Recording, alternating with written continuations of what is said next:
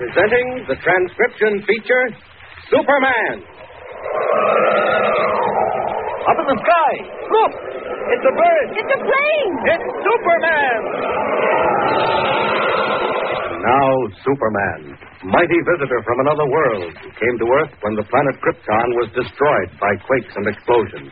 Superman, who can bend steel in his bare hands, leap tall buildings at a single bound, race a speeding bullet to its target, and who walks about among human beings disguised as Clark Kent, news reporter for a great metropolitan paper. As our story opens today, Clark Kent is on his way through the city room of the Daily Planet toward the private office of editor Perry White. As he is about to knock, he realizes that Lois Lane has approached, apparently headed in the same direction. Hello, Miss Lane. Oh, hello, Mr. Kent. Hey, you're looking great. Oh, what's new? Ask me later after I've seen the old man. White? Well, that's where I'm headed myself. You just called me. He just called me, too. Say, what's the big idea? Haven't you heard? Conference of Leaders of American Journalism. Oh. well, here we go. Come in. Oh, hello, Ken. Oh, it's White. You too, Lois. Fine. Come in. Close the door. now, Lois, I'm entirely too old to lose my sleep on account of any members of your family. My family, Mr. White. Oh, you must mean Uncle Horace. Right. I do mean Uncle Horace. Uh, look here. If this is a family row, Mr. White, maybe I'd better run along. you stay where you are, Ken. You're in this too, or you will be. Who's Uncle Horace, Miss Lane? Uncle Horace is Dr. Horace Morton, one of our leading private meteorologists. Our leading witch? Oh, He's a scientist. He studies all about the weather. He does more than that, Kent. He's probably the world's most accurate forecaster. His record of accuracy is simply amazing, and he won't tell us a word about it. Secret system, eh? Oh, Uncle Horace is just old and crotchety. He never reads the newspapers and he doesn't like journalists.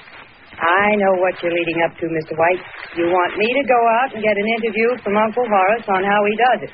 But it just isn't any use. Just the same, young lady, that's where you're going. You and Kent. Oh, please, Mr. White, I haven't seen him for years. I doubt if he even knows I exist. All the more reason for calling on him. Charming niece, doting uncle. Show him what he's missed. Now, seriously, Lord, it's got to be done. If I'm right, there's a red hot story. All right, Mr. White. I'll try. If you know. Never mind the buts. That's your assignment from now until further orders.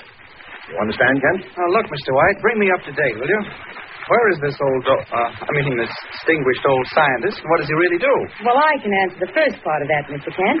He lives on top of Music Mountain, outside of New Birmingham. Just like a murder mystery, Kent. All alone by himself, except for Elmer Rogers. Huh? Who's Elmer? Assistant, handyman, secretary, chauffeur, grass cutter, comet catcher. All right, all right, all right. Now, what about Dr. Morton? What's the real setup?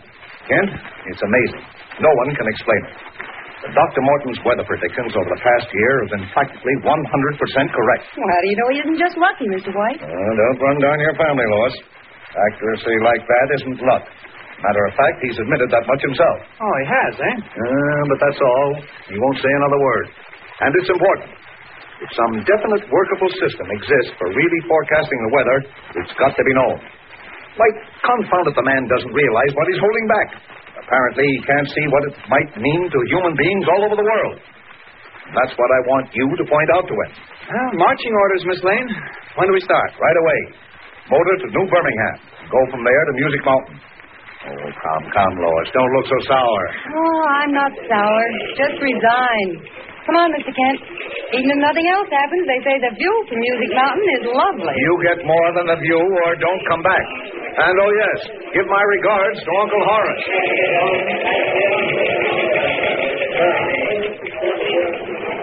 Good grief, Mr. Kent. Did you ever see it rain harder in your life? Well, to put it in words of one syllable, no. Where in the world did it come from? Just a little while ago, it was perfectly clear. And the weather report on the radio said it was going to remain clear. Wonder what Uncle Horace's weather forecast was. Well, if we have any luck, it won't be long till we know. Say, where are we?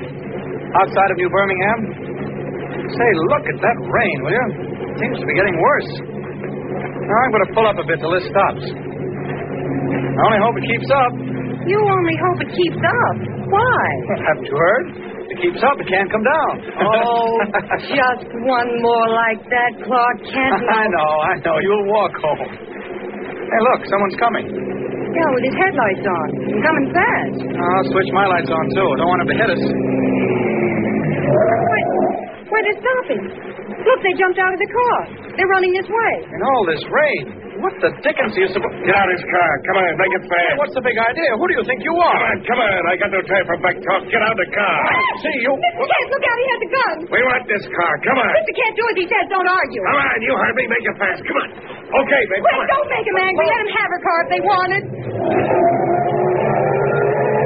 Look, they're turning around. Mr. Kent, what do you think it is? I think it's some kind of a getaway, Miss Lane. They're one jump ahead of the police, and they think they can break up their trail by switching cars. Let's get in their car, quick. What are you going to do? I knew it. They've taken the keys. You stay in here and keep dry, Lois. Well, well, you get in here, too. Mr. Kent, wait. You'll be all right. I'm going to beat it back to the nearest phone. Now wait right where you are until I get back. Now then, thank heavens for the storm and the fog. She can't see me changing to Superman. Back to the nearest phone, eh? I think not. I'll settle with those birds myself. Up we go. Up and away.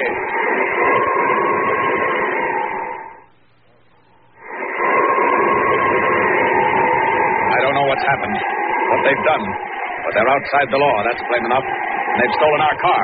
They won't get away with it. Too bad if I have to smash it up. Huh, there they are. Going like the devil, too.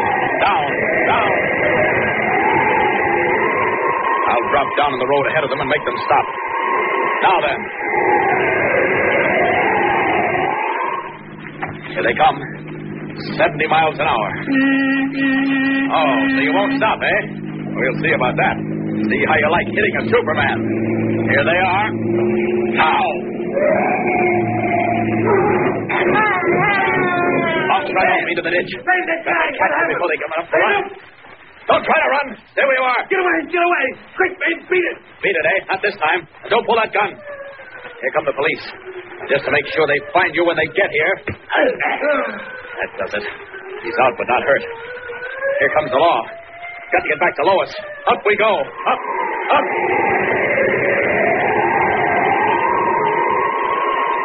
Afraid our car's wrecked for keeps.